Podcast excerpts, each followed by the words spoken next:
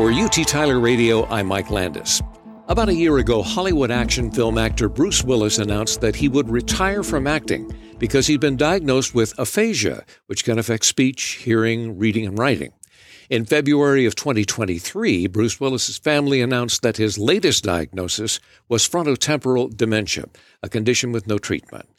The 67 year old actor's story resulted in a new spotlight on neurological disorders and diseases. If someone like an action movie star could be affected, well, anyone could, right? Our guest today is UT Tyler neurologist Dr. Allison Hennigan. Welcome. Thank you. Good to have you with us.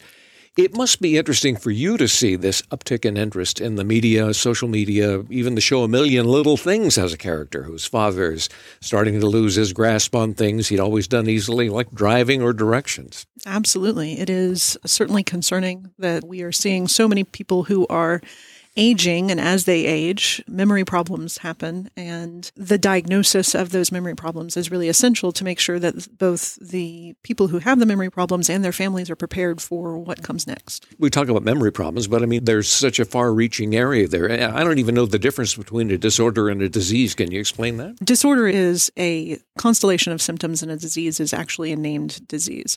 So, aphasia is a symptom, it's an inability to speak, understand speech, produce speech speech. There are different types of aphasia, but the disease itself, there could be primary progressive aphasia or frontotemporal dementia. In the case of East Texas and many baby boomers coming back here to retire and that sort of thing, We've got parents who are now facing these issues. Bruce is only 67 years old, but I mean, some of the parents who are now in their 80s are facing these issues. It is very true. And it, it can be very scary to look and to see, well, wait a minute, mom was preparing Thanksgiving last year and this year she's just really struggling with it. Or dad put that engine together last week and now he's really struggling. So it can be hard to see those changes and there can definitely be a, it's a family disease, really.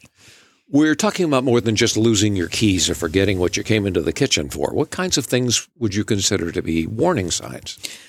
There are some warning signs of confusion, so more confusion, getting people confused, forgetting people's names that you've known for a long time. Certainly putting your keys in the freezer or forgetting where you've put your phone, not just once, but over and over and over again. Waking up at the wrong times can be a symptom as well. Waking up at two o'clock in the morning and getting ready for the day. Also, just not understanding how things work, not understanding how to use a phone, not understanding how to use a remote control. Those types of things can sometimes be a challenge as well. At what point does a patient or someone who has been has these kind of concerns, at what point do they come to your office? Usually when they get referred. When they express concern about it and they talk to their doctor, oftentimes the their primary care doctor will do a screening form. Sometimes people will go to the Alzheimer's Alliance of Smith County and get screening forms there. And they'll be screened and if the screen shows there's something not quite right, then that's usually when they're referred to my office. We've talked about that there's no cure here. Is it an issue of management? like so many neurologic diseases, it is an issue of management. There are some medicines that can be helpful, but for the most part, it's encouraging people. And that's physical, mental, social, spiritual activity all help to keep our brains healthy. So something like Prevagen isn't the all the cure all for it. All. Don't get me started on I don't even go there.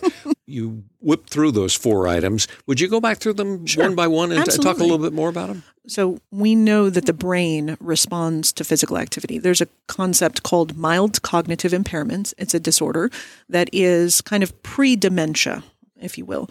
And it is the first signs where things are maybe a little bit off. Mild cognitive impairment can actually be reversed with enough physical activity.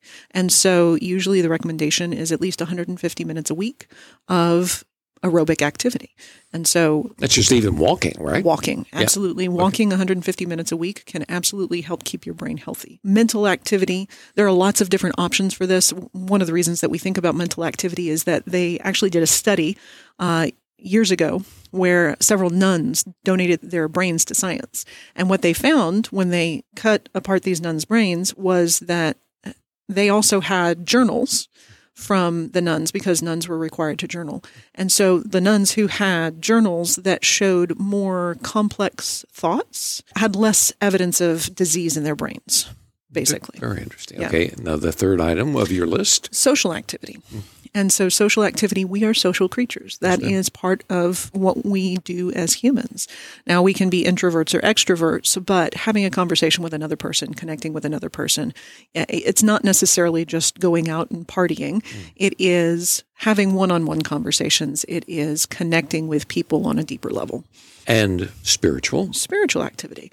So in, in East Texas, a lot of times it's going to church, mm-hmm. but that's not necessarily just what we're talking about because that's really more a social experience for a lot of people than necessarily a spiritual one.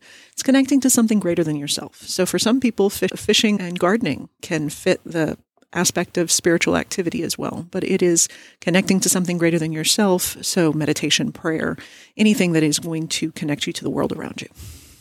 So back to item number two. If I'm watching Pat Sajak and Vanna White and I'm watching Wheel of Fortune, I'm still getting the mental stimulation, right? Absolutely. You are getting mental stimulation. Or Jeopardy or whatever. Usually, uh, one of the things that I encourage people to do if they are in that early stage is to learn new things. And so, learning new things can help be and can be protective for the brain.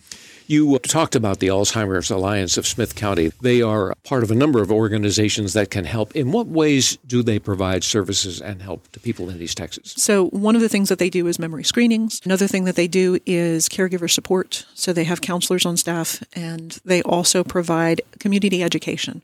And so, they provide education both for caregivers as professionally and personally. So, there is a caregiving class that they have through UT Tyler that has been really helpful for teaching people no, this is what this is what dementia is. This is what dementia is about. This is how you can interact with people because it's very easy to mishandle a situation when you're working with somebody who has memory problems. They also have Terrific Tuesdays, which is a four hour program of physical, mental, social, spiritual activity for people who have memory problems.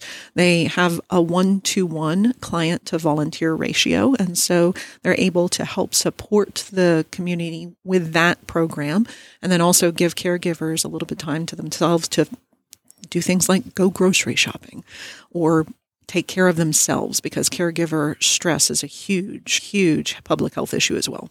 Any final thoughts before we wrap up? I am so thrilled that we're all paying more attention to cognitive disorders as a real health risk for the community as a whole. And I think that we have the potential to make a really big difference, especially in a community like here, like Tyler. Our guest has been UT Health neurologist Dr. Allison Hennigan.